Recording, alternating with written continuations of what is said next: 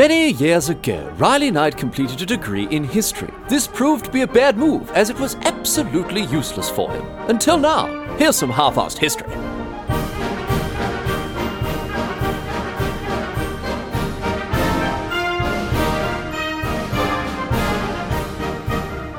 What's going on, mate? Great to have you along for some more half-assed history. This week on the agenda, going to be having a chat about the Order of Assassins. Uh, you may have heard of these. Uh, you may have heard of this group, also known as the Nizari Ismaili.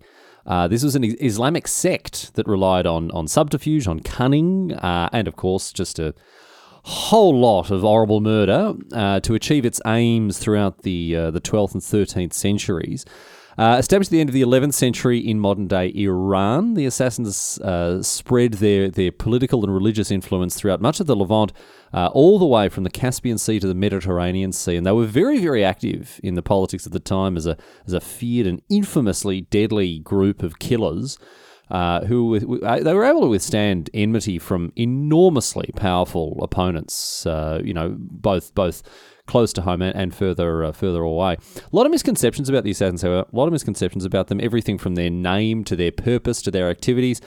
Um, but there are very good reasons for these misconceptions. There's very good reasons that you know today we have a, a very uh, sort of skewed perspective of what the assassins were all about. Um, the first of these reasons is that, that probably the most important one is that the assassins pissed a lot of people off throughout their uh, t- throughout their existence. Um, so most of the writing, most of the resources that we have on the assassins frames them in a very negative light uh, because it was written again by their enemies. So it was, you know, they, they were definitely distorting the image of, of, the assassins, whether it was rival Muslims or crusading Christians. Um, and secondly, their portrayal in popular media, and I'm not just talking about like 21st century media either, right? I'm talking about media, you know, going all the way back to Dante Alighieri, right? Um, their their portrayal in entertainment media has has uh, been very highly sensationalized, uh, with the sect either being demonized or romanticized, and, or just generally, you know, again, distorted in some way to uh, to to thrill and entertain or uh, or, or, frighten people. Um, but uh, yes, this this this is not a new phenomenon. There's not a new phenomenon. You know, I'm not just talking about Assassin's Creed in the 21st century. It goes all the way back to Marco Polo, Dante Alighieri. Um, people told these fanciful and fictionalized tale of tales of these mountaintop killers and Today, what we're going to do is we're going to try to pick apart the truth from the legends. Um, but again, bear in mind that more or less all the historical writings that we have about the assassins were heavily biased. Um, or, or at least overtly sensationalized, or both, actually, in, in many cases. Um, for example, the assassins did not specifically target crusading Christians. They killed way more Muslims than Christians, way, way more. Um, um, and another another very common misconception is their name. It probably probably doesn't come from uh, you know this all these supposed stories you hear about them uh, uh, their their drug use. You know, they're not they weren't bloody tooting on bugs every day. Uh, but there is a lot to get across, a lot to get to, lot to, to get across today. Uh, have a chat about uh, you know the founding of the order right through to its downfall almost 200 years later, and of course the lasting impact that this group of Islamic outcasts has had on history. So let's get to it. Let's have a chat about the Nizari Ismaili, uh, better known as the the Order of Assassins, and learn and uh, learn what they're all about. Here we go. So we're going all the way back here, all the way back, not not actually to 1090 when the Nizari Ismaili state was was officially founded. We're going back long before that. We're going all the way back to 632 CE, that is, to the death of Muhammad. Uh, the founder of Islam. Uh, um, we're, we're, mate, we're not mucking about. We, you, you, you, get the whole story. We're, we're, we're going back a long way here. So, Muhammad bloke, reasonably famous, you probably heard of him. Um, unite, he unites Arabia into a single political entity. He got the Quran going. He founded the Islamic religion, obviously. But he also died without an heir, right? Uh, and this caused a bit of a stir uh, because because he died without an heir, this actually split the uh, the young religion into various factions. Factions who all supported a different successor for Muhammad. So, for example, there were the Sunnis who backed a bloke named Abu Bakr. This was uh, Muhammad's uh, father-in-law. There were the Shiites who backed a bloke named Ali ibn Abi Talib, who was Muhammad's son-in-law. Um, the long story short, essentially, is that the Sunnis won. Uh, Abu became the caliph, and the Sunni Shiite rivalry kicked off good and proper from this point onwards. The Shiites were the minority, but as Islam expanded uh, in the coming centuries, Shiites uh, uh, Shiism was the the more popular flavor of Islam in newly conquered uh, con- conquered non-Arab lands, right? But there are more layers yet, because in the eighth century, a subsect of Shiism emerged. So there's not only a subsection of Islam, but there's also subsections of subsects of those sects already. So We're going down two layers now to a subsect, a sub subsect, I guess, known as the Ismaili. Now, the Ismaili they ended up setting shop in northern, uh, setting up shop in northern Africa. They established the Fatimid Caliphate in 909, and uh, 60 years later, in 969, they'd expanded so far to have conquered Egypt. And they founded a new city in Egypt on the Nile, and they named it the Conqueror, or in Arabic, Al Qahira, which is known today uh, to the Western world as, of course, Cairo. Now, the Fatimids they did uh, they did good. They were doing pretty well for a good while there. Um, but by the time we get to the the 11th century, when our story about the assassins kicks off, they're not going so hot. Another sect has emerged to supplant them now um, and, and, and, is going gangbusters uh, further out east. A newly converted Turkic tribe from Central Asia who were known as the Seljuks. Now, the Seljuks, they were, they were Sunnis and they took control of Baghdad in 1055 and they became the dominant Islamic sect as the Ismailis continued to dwindle from, from there on outwards. And it was with this backdrop that uh, we begin our story of the assassins properly with an Ismaili missionary from Persia whose name was Hassan e Saba. Uh, he was working in Cairo and he left Cairo to do missionary work throughout this Seljuk dominated Persia. And he had a surprising amount of success too. He was running against the political and religious orthodoxy of the region. He accrued quite a number of followers as he cut about Persia, spreading the, uh, the word of his Ismaili Islam. So much so that he, he bolstered and strengthened another new Islamic subsect, a sub sub subsect by now called the Nizari Ismaili. So he, he, he's going about with his followers. He's he's, he's spreading the good word of, uh, of Ismailism and, and, and beginning this uh, this new, as we say, sub sub subsect, the Nizari Ismaili. But uh, this area that he's cutting about, in, remember, is dominated by the Sunni Seljuks, and they're none too pleased with this upstart and his fanatically loyal followers going about because he is leading essentially what is a revolutionary movement. It is a religious movement, but you know, religion and politics were so very closely entwined uh, at, at this point that there's really no difference. And he is he's having people flock to his side. Workers craftsmen people who are you know unhappy with Seljuk governance throughout uh, throughout Persia throughout uh, this area the oppression of Shiites throughout Seljuk lands shepherded more and more political dissidents towards Hassan and his movement until he was leading what ended up being quite a sizable resistance force, relatively speaking. And at this point, he realized, right, um, uh, Hassan realized that he might be in danger of, of, a, of a, a very strong reaction from the Seljuks, and so he, he he he worked out that he had to actually you know do something to secure the safety of the people that he was leading. So he sought out a secure location for a base of operations, and he settled on a castle, a mountaintop fortress called Alamut Castle. Uh, north of Tehran in the mountain ranges up there. Now, this fortress, virtually impregnable, right at the top of a mountain, huge, big, thick walls, little village outside or whatever else. But this village, this, this castle was not one that could be taken by force. So Hassan did not attempt to attack it. He did not capture it with main force. No, instead, he infiltrated the castle with his converts, right? He sent these followers in, settled them in the village near the castle. He ingratiated himself with many of the soldiers who were in the castle themselves, you know, preying upon their dissatisfaction with the leaders, with their rulers, whatever else, and uh, generally using his silver tongue to win them over to his side.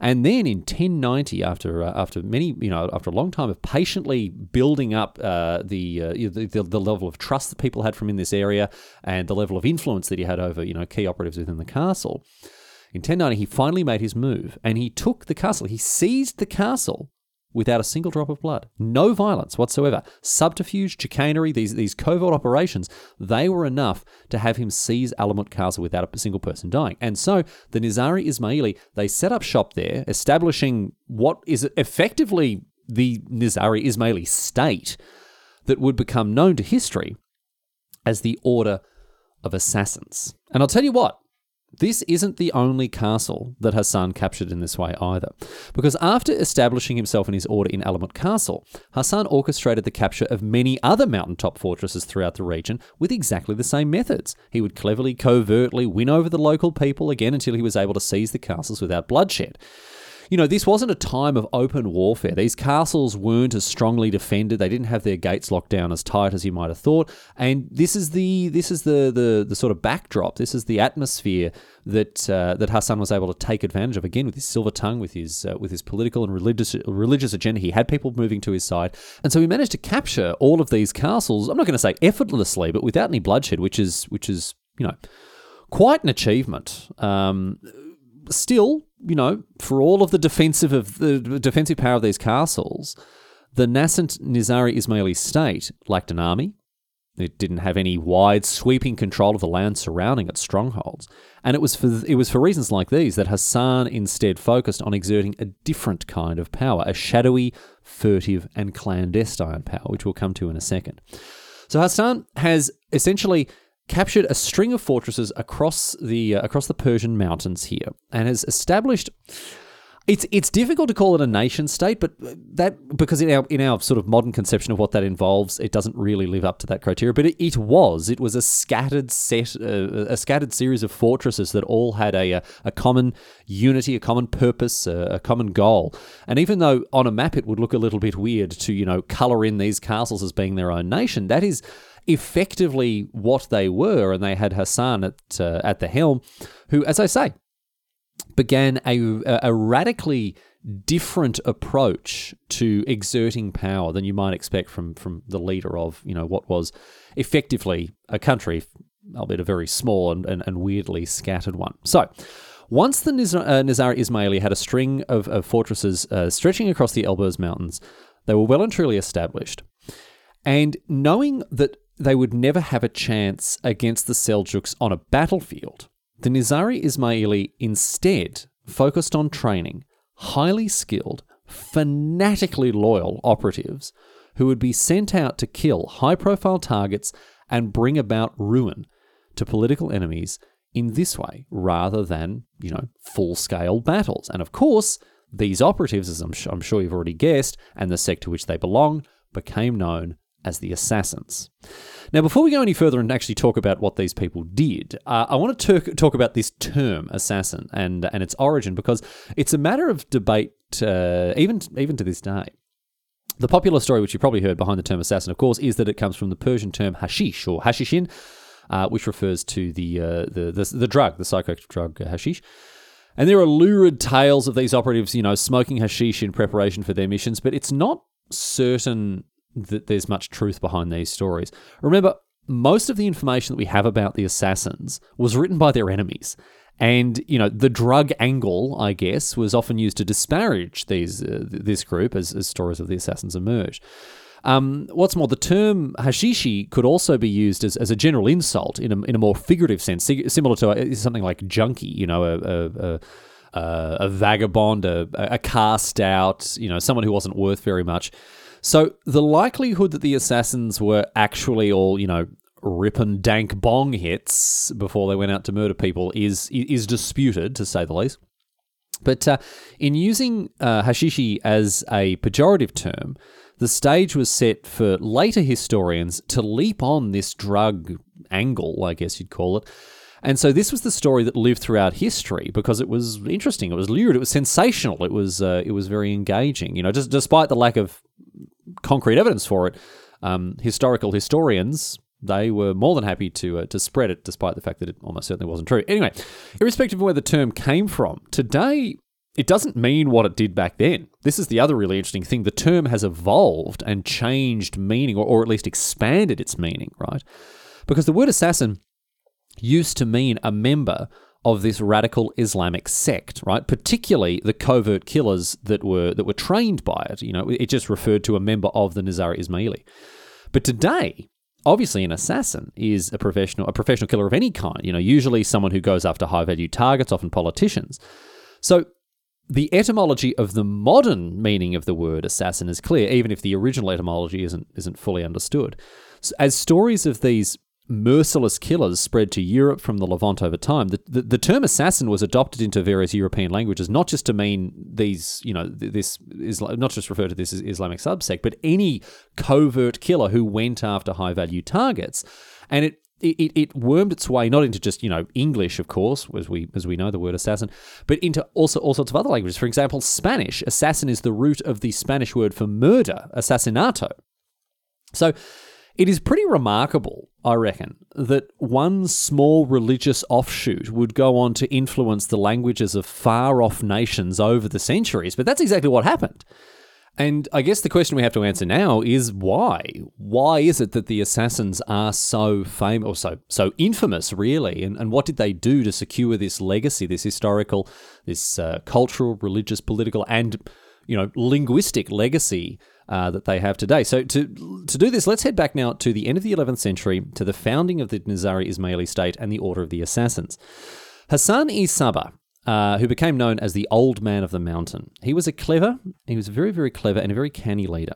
He knew that the lack of extensive land holdings or, or the lack of a proper army would present significant obstacles to waging a conventional resistance against the Seljuks.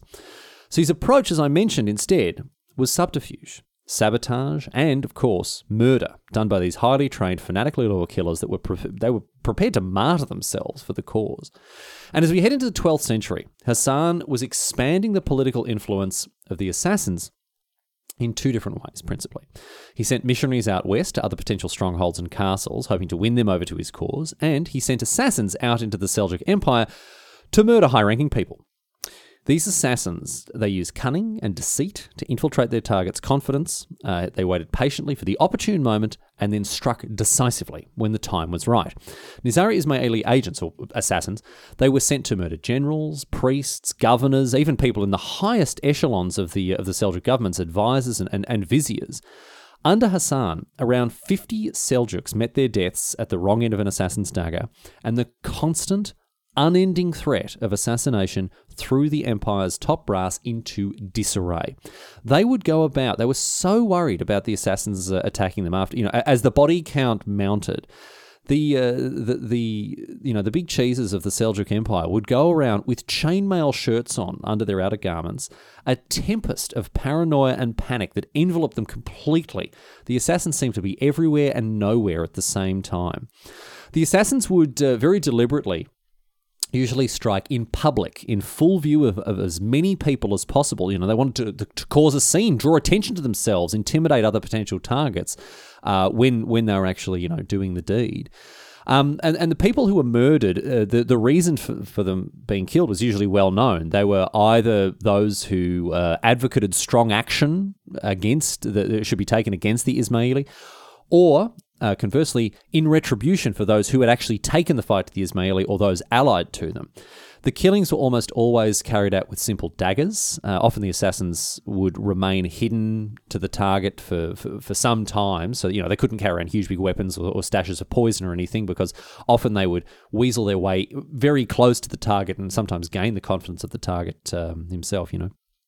And uh, Occasionally, you know, they'd use things like poison, um, but uh, it didn't create the same scenes of shock and panic that the assassins sought to create. So usually, it was just uh, it was just a very simple dagger that the assassins would use after having snuck their way into the uh, you know the the inner circle or the confidence, or at least into the into the path of uh, of their target. And after the killings, um, any assassins who were caught, and many of them were, uh, they gave away very little in the way of useful information, even under torture. They were very successful in pursuing Hassan's aims of disrupting and resisting Sunni rule throughout the region without actually compromising the Nizari Ismaili. And uh, this really speaks to, again, this fanatical loyalty that was bred into them, as we'll, we'll come to in a second. Court assassins faced grisly and, and horrible deaths. Uh, one assassin who had disguised himself as a beggar waited outside the uh, the Grand Mosque of Damascus for a certain uh, Seljuk nobleman to pass, and the assassin. You know, came up as a dressed as this beggar and uh, begged for alms off of this nobleman, and then while this bloke was uh, distracted, he grabbed him by the belt and gutted him with a dagger. The assassin was caught, he was tortured, he was beheaded, and he was his, his remains were burnt but he never even confirmed that he'd been sent by the Nizari Ismaili. Such was the unwavering loyalty that the order inspired. I mean, conversely, I guess it's possible that this bloke wasn't even from the assassins, but even that, right, goes to show how pervasive and how insidious the political and religious influence of this order was. The fact that when there was a potentially unrelated killing, they were still uh, it was still attributed to them. It was still attributed to the, the to the Nizari Ismaili, and you know, there's no certainty in any of these things because of the nature of the work done by many of the assassins. But almost every suspicious murder in this time period was attributed to the assassins, which only helped to uh, you know to continue to to uh, raise their their their power and their profile as, as political actors, and that's exactly what uh, Hassan was hoping to do. So the assassins' approach to fighting this war, I mean, if you if you can even call it that, uh, their approach to resisting the uh, the Sunni Seljuks uh, was enormously defensive, I guess you could say, because they sent out these operatives to sow chaos. You know that there'd be targeted strikes on key figures. There wouldn't be mass deaths, and they wouldn't be fighting battles. They were they were killing specific people in order to uh, to destabilize and sow chaos amongst this regime. And then after this, they would just remain holed up in their impregnable castles on top of mountains, broadly safe from retaliation. And these strongholds only grew in number into the 12th century. I mentioned before that Hassan uh, began to expand Nizari Ismaili influence out west towards the Mediterranean by sending out missionaries. And using the same underhanded techniques of tri- trickery and subterfuge, the Order of Assassins captured more and more castles and fortresses and spanned a rough line from the Caspian to the Mediterranean. Now, you know, these strongholds were all relatively isolated, but it didn't stop them from being united in purpose, as I said before. Their political, their religious goals were chased down with ferocious determination and a real unity of purpose. Despite the lack of tra- the traditional trappings of a nation, borders, and army, and stuff like that, the Nizari Ismaili were very much a state. They were a political and religious organization that, while scattered in territory, was anything but scattered in direction and purpose. And so it was that they pushed westward, and interestingly, this westward push coincided with another very important historical event that was taking place in Levant at the time, of course, the Crusades and the Christian settlement of Jerusalem in 1099. Often, the assassins are portrayed as the mortal foes of the uh, of the crusading Christians. You know, sending their operatives to murder and sow chaos amongst Christian leaders and commanders. And, you know, while more than a few Christians went out to hang with Jeezy Crazy a little bit earlier than they might have expected, thanks to the assassins, broadly speaking, the assassins killed way more Muslims, so many more Muslims than they did Christians. More generally, the Nizari Ismaili considered the Christians, the, the Crusaders who were, you know, trying to set up shop in this part of the world to be kind of irrelevant to their overall plan to further their religious ambitions of resisting the Sunnis. And, and more than once, the assassins actually allied themselves with the Crusaders when it was convenient because they had a common enemy. You know, the enemy of my enemy is my friend, all of that sort of stuff. The Crusaders were also fighting Sunni Muslims, just as the assassins were. And so the two groups actually had, a, you know, a little bit in common. But their contact with the crusading Europeans led to many of the stories and the misconceptions that we commonly hear about the assassins today. It's important to note here that, you know, even though the relationship, the historical relationship between uh, the Crusaders and the assassins was, was, you know, not hugely acrimonious, it was certainly painted as such, again, in specifically entertainment media throughout the 13th century onwards here. So before we continue out with our story of the the actual story of the assassins, the, the actual factual historical story.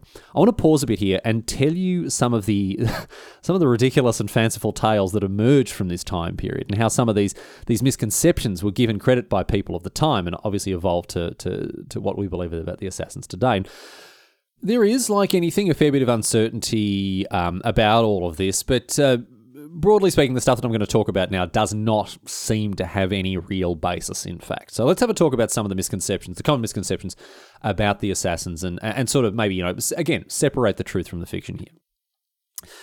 One of the, the great mysteries of the uh, of the assassins that, that even today we actually haven't answered properly is exactly what Hassani Sabah and uh, many and you know the assassin leaders that came after him what these leaders did to inspire such fierce and undying loyalty amongst the followers, amongst amongst these these men who would he- then then be sent out to you know to, to kill and murder for the sake of the Nizari Ismaili. We don't know what uh, what Hassan did in order to inspire such uh, such loyalty and there was a lot of speculation that was done about it at the time as well, because it did remain a, a, closely guarded secret. And wouldn't you know it, this speculation eventually became so accepted uh, that today you'll hear it spouted off as truth. So, for example, the uh, the whole uh, the origin of the whole hashish drug thing, right? It, it may have come about uh, from a story told about Hassan uh, that ex- sought to explain at least how he would win these followers over. So for, this is this is what was. T- it's almost certainly not true, but this is what uh, this is how the story went. Hassan would uh, he would use the drug. He would use hashish to uh, to essentially drug a, you know a likely follower. Uh, up to his eyeballs, so he was absolutely incoherent, you know, till he didn't know what was going on. He'd be, he'd be hopped up on goofballs and, and, and he'd be out of his head, mate. And while uh, while he was off his head like this, he would be taken into a beautiful lush garden, right? And there, a bunch of women would uh, do all sorts of oh, just oh, sinful and lustful things to him while he was uh, while he was off his trolley in this way. And uh, while he was in this condition, Hassan would approach him, right, and and claim he would he would come in and tell this bloke that this was a sneak preview of the ordained place in paradise that he could earn for himself. You know, a little little free trial period for him, but of course got to sign up for the uh, to get the full membership. So once the follower recovered from this, uh, you know, this paradisiacal uh, ordeal, Hassan would then say, Oh, mate, did you enjoy that? I mean, I bet you bloody did. The only way you're ever going to get to experience such heavenly pleasure again is to become an assassin and martyr yourself for the cause. Now, this story sounds a bit ridiculous, and that is because it is. Um, the story actually came to Europe thanks to none, other than Marco Polo, uh, who wasn't even around in Hassan's time. He died in Hassan died in 1124. Polo was born in 1254, so over 100 years between uh, these two blokes ever being ever being on the earth there together. Uh, the story was, you know, second or third or fourth hand by the time that Marco Polo heard it, you'd reckon but it's one of the stories that uh, that really caught on and, and people accepted it happily because I mean I mean why wouldn't they? It's sensational, it's lurid, it go it, you know it's about this shadowy, mysterious order of uh, of assassins atop their mountains, and you know it's the sort of thing that people just again didn't let the truth get in the way of a good story. Another one. Uh, uh, another fanciful story about the way that Hassan tricked people into becoming assassins uh, goes like this, and this one's even more ridiculous. Has this? So apparently Hassan would um, he'd get one of his followers who was who was in on the dupe, who was in on the trick, and he would bury him up to his neck, and then splash blood around where this bloke was buried, around you know sort of around the base of his neck on the ground there. So it looked like this bloke was just a decapitated head sitting on the ground. And then on Hassan's instruction, right, um, a new follower would be brought to this decapitated head, and Hassan would give the signal, and the head would begin to talk to this, you know, this this likely follower, the person who was, you know, Hassan was looking to trick, and uh, and and tell him, oh mate, it's bloody brilliant. You know, I got killed. I'm up in this heavenly paradise. Bloody love it here. Girls all over the place, mate. Can't get enough of it. So this, you know, you, you that was the that was the base of the trick. A, a decapitated te- head would tell you about the paradise that awaited. You know, give the Hassan this sort of mystical aura as being able to speak to you know speak to the commune with the dead. There, maybe that was enough to to convince you. But if it wasn't, if it wasn't, Hassan had that one covered too. Because just in case you thought it was a trick, and just in case you thought, well, this head isn't actually decapitated, it's still attached to a body. Hassan would then secretly have the buried kill, uh, the buried bloke killed, and decapitated, and his head would be put on a pike that the follower would then see a little bit later, so as to make the trick all the more convincing. And again, sounds like this sort of story what someone just made up one time, and I think that is probably true. I don't know why Hassan had so many disposable followers that he could afford to kill one just in order to create a new one. Uh, and look, there's, there's, you know, these are two of many stories that came from the history of this organisation, all largely apocryphal, but they worked. They worked, and these spread these stories. They entered the public consciousness from the Middle East to Europe, and they spread, um, and they spread far and wide. And any way you slice it, the the separation of the truth from the fiction within the story of the assassins is, is a little tricky, you know, principally because there is so much nonsense nonsense flying around about these assassins due to their shadowy, legendary reputation, both the Christian and the Islamic worlds at the time. Uh, and because this order was was cloaked in mystery and, and secrecy and, and struck from the shadows, and the fact that they inspire, they struck fear and terror into the hearts of their foes, so much of what is written about them is fanciful, is is exaggerated, is filled with with with demonizing rhetoric that that paints them as uh, as these evil villains that had supernatural powers that explained uh, you know explained the, the the way that they were everywhere and nowhere at the same time. Anyway, it's enough of that. Let's move back to what we do know about the assassins for sure. Let's move back to the world of the historically verifiable, or at least, if we can't get the verifiable, at least the historically reasonable. I've already talked about how most of the records of the assassins are biased and unreliable, but we can still pull together a decent sketch of this organisation as time passed. Hassani Sabah was responsible for much of the success of the order in its opening years, but of course he died, as I said, in, in 1124 at the age of 73 74. Um, this one bloke had established, a, I mean, he established a striking legacy as the founder of the Order, Order, Order of the Assassins, but the Nizari Ismaili, they weren't even close to finish yet. Hassan was succeeded by a series of other assassin leaders who staved off advances made by the Sunnis. Assassinations continued uh, as the sect uh, as the sect continued to, to fight their Seljuk enemies, but we don't have the most complete records of their activities until we move into the period surrounding the Second Crusade in the middle of the 12th century. In 1152, the assassins took down their first Christian target during this crusade, a bloke named Raymond II of Tripoli. Uh, Raymond had granted uh, land to the Knights Templar near the assassins' territory. Uh, Raymond was murdered along with his escort by a group of assassins near one of the city gates of Tripoli, and in doing so, he became the first ever Christian to be killed by the order. They were still fiercely resisting the Sunnis wherever they could, but they also held their own against the Christians. In 1152, they finally struck, as I say, their first Christian target, Raymond II. But he wasn't the last. He wasn't the last. In April 1192, uh, Conrad of Montferrat had uh, just been elected king of Jerusalem. The kingdom had been established in 1099 during the First Crusade, and Conrad had married its queen, Isabella I. But only days after his election, however, he was murdered by a pair of assassins who disguised themselves as Christian monks. They managed to trick the Archbishop of Tyre as to who they were. Uh, this aided them in gaining access to Conrad, and they approached him one as he was walking home one night, and they attacked him just days after he'd been confirmed as king. Now Conrad fought back ferociously and actually managed to kill one of the assassins, but uh, the other did manage to inflict wounds on him that that ultimately killed him. Uh, but this assassin was also captured. He didn't manage to make a, a getaway, and he was tortured for information.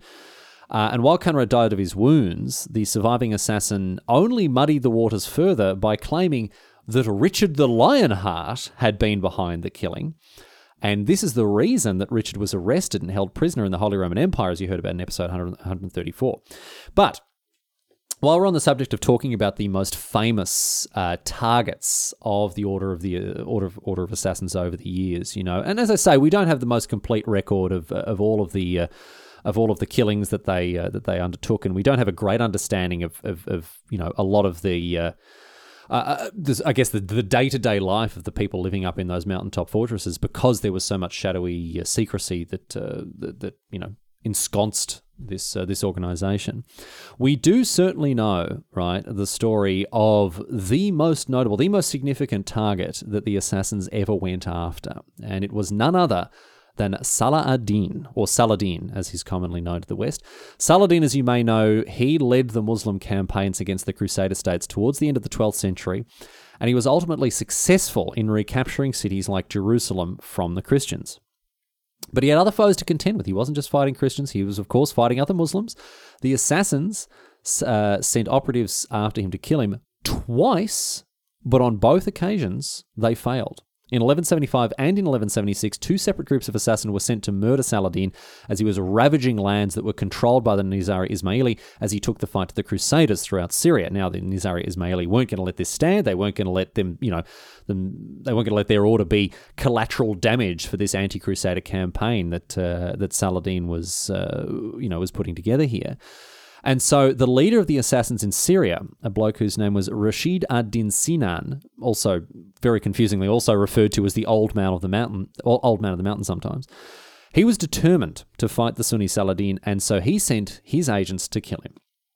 However, they were entirely unsuccessful. The first group of 13 assassins didn't even get near Saladin, while the second group, a smaller group, they caused him some superficial injuries. Apparently, they, they managed to slash his cheek uh, before they were they were cut down and killed by Saladin's guards. Now Saladin was not going to take this lightly. Obviously, he wasn't going to take attempts on his life uh, lying down, and so he turned his wrath towards the assassins after these attempts on his life. He besieged the Syrian assassin uh, stronghold of Masyaf for a week. He lay siege to one of these impregnable mountaintop fortresses, but for some reason, after a week, he lifted the siege and he moved on. And to this day, we don't know, we don't have a proper explanation for why Saladin actually gave up on besieging Masyaf. There are obviously, obviously, I don't need to tell you, there are plenty of stories about him, you know, finding an assassin's dagger under his pillows, or, you know, the assassins covertly delivering him poisoned cakes without him noticing, stuff like that. All probably nonsense. But what is true is that Saladin packed up and lifted the siege, right, after a week. Uh, and we just don't have a full explanation as to why. Uh, historians have suggested that Sinan and Saladin actually put their differences aside uh, and and decided that the uh, the threat of the Crusaders, the, the, you know the Christian forces in the area, was a bigger was a bigger threat, uh, something that they needed to deal with, and, and so they wanted to work together. But we may never know certainly what, uh, with any certainty, what happened. Whether these men met, whether they, you know, formally signed a non-aggression pact, or, or what it was. But certainly, whatever happened, after this encounter with the assassins, Saladin did beef up his personal security after the assassination attempts. He was much more careful about letting people he didn't recognize anywhere near him. And, you know, while that sounds reasonable, there's also a story of Saladin from that point onwards sleeping in a wooden tower that was built and then broken down and carried around and then built again for him to sleep in wherever he went about. So, I mean, it's tough to say what's actually real. I don't know if Saladin spent the rest of his life sleeping in a portable wooden tower, but that's what people say. Anyway, Rashid ad-Din Sinan, he's up there with Hassani Sabah as one of the most famous and influential assassin leaders. He he led the Nizari Ismaili all the way uh, until his death in 1193, the same year as Saladin died, actually. Um, but after his death, unfortunately for this order, the uh, the assassins began. Uh, they entered into a, a slow decline. As we move now into the 13th century, in 1210 specifically, the assassins actually turned on their original campaign to fight against Sunni Muslims, and instead they allied themselves with their old foes under the leadership of uh, Hassan III. They had cut all ties with the Ismaili Fatimids in Egypt, and the you know all of the the political and religious goals upon which the order was founded. They were a long way in the rear view by the time we get into the 13th century under Hassan III. Unlike his uh, his his predecessor that shared his name, uh, this bloke was happy to ally the order with the uh, with the Sunnis, with, with the Seljuks, and uh, the the order again, as I say, it spiraled into uh, it spiraled into oblivion under the leadership of Hassan and, and, and the blokes that came after him. Uh, they suffered defeat at the hands of attacking Christians during the Sixth Crusade in the 1220s, and while they did uh, remain at least somewhat politically relevant in Syria all the way through to the 1250s, it was around then that a new threat emerged from the east. And uh, some of you may, you know, already have guessed what was the ultimate downfall of the Order of the Assassins, considering that, let me just, oh, let me just check the clock here. Yes, that's right. We're halfway through the 13th century. It's about time for a certain, a certain group of marauding horsemen from Central Asia to turn up. That's right. It's the Mongols the Mongols, who whose historical impact is so far-reaching, they you know the the we've talked about them a lot on this podcast, and right now in twelve in the twelve fifties they were attacking Khwarezmia, of course, episode seventeen. You can get across it there. And as they uh, as they ravaged their way westward, as they came closer and closer to the territory that had been traditionally held by the Nizari Ismaili, they began to lay siege to these uh, supposedly impregnable assassin fortresses in the Persian mount uh, in the Persian mount- mountains.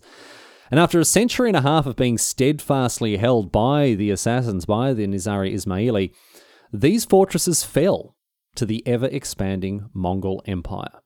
In 1256, Alamut fell, and this led to other assassin strongholds being lost to the Mongols until finally uh, Masyaf itself fell in Syria in 1260. While the assassins did have one last hurrah when they ca- they recaptured Alamut in uh, in 1275, their success was very short lived, and within a few months.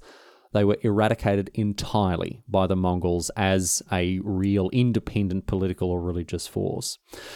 Those uh, Nizari Ismaili, those assassins that remained in Syria, joined forces with other, other Muslims, their enmity now long forgotten in the face of this new threat from, from the east. And they attempted to resist the Mongols, and, uh, well, I mean, we all know how that went. But the very last victim of the assassins, the, uh, the, the, the person with whom they closed the account, was the elderly Philip of Montfort, the Lord of Tyre, who was frustrating the loose alliance of Muslims as they fought both Christians and Mongols. Um, but the, the assassination of Philip of Montfort in 1270 marked the end of the, the assassin's political murders. And um, even if their order of, of highly trained, unshakably loyal, and ferociously effective assassins is no more, the Ismaili subsect actually has survived through to this very day. Nizari Ismailis represent the biggest proportion of Ismailis worldwide. There are around 15 million Ismaili Muslims throughout the globe. Um, and while obviously there's a lot of other stuff going on with Ismailism, um, the Order of the Assassins, the Order of Assassins, is undoubtedly the subsect's most powerful legacy, both politically and historically, as well as culturally, even linguistically. Whenever you hear talk of an assassin, whether it's a, a real world political killer or, or a character archetype in entertainment media, it is a reference to these murderous operatives that sought to advance the cause of a small firebrand Muslim subsect in the 12th and 13th century. It is a testament to the fear and the intimidation that the assassins struck into the hearts of their foes, the terrifying paranoia inducing reputation that they secured for themselves after scores of public assassinations designed to destabilize the political regimes that opposed them. These truths obviously passed into myth and legend, and from Toledo to Tehran, the stories of the assassins have been passed down through the generations until we have, broadly speaking, lost sight of what really happened in many in many ways. The historical reality of these people it might be a bit of a letdown, honestly. You know, the fact that these lurid and fanciful tales aren't true mostly is, you know, probably not what you are hoping to hear. But the real story is still one that is worth telling, I think, even if, you know, all it actually does is allow you to, well, actually, all of your mates the next time the, the topic comes up. In any case, the exaggerated stories told by the foes of the assassins over the years has secured their place in our civilization's cultural legacy long after their final collapse in the year 1275. And today, this merciless sect of killers has been heavily romanticized, influencing everything from literature to film to video games to etymology. All of this, not too bad for a bloke who tricked his way into a mountaintop castle almost a thousand years ago.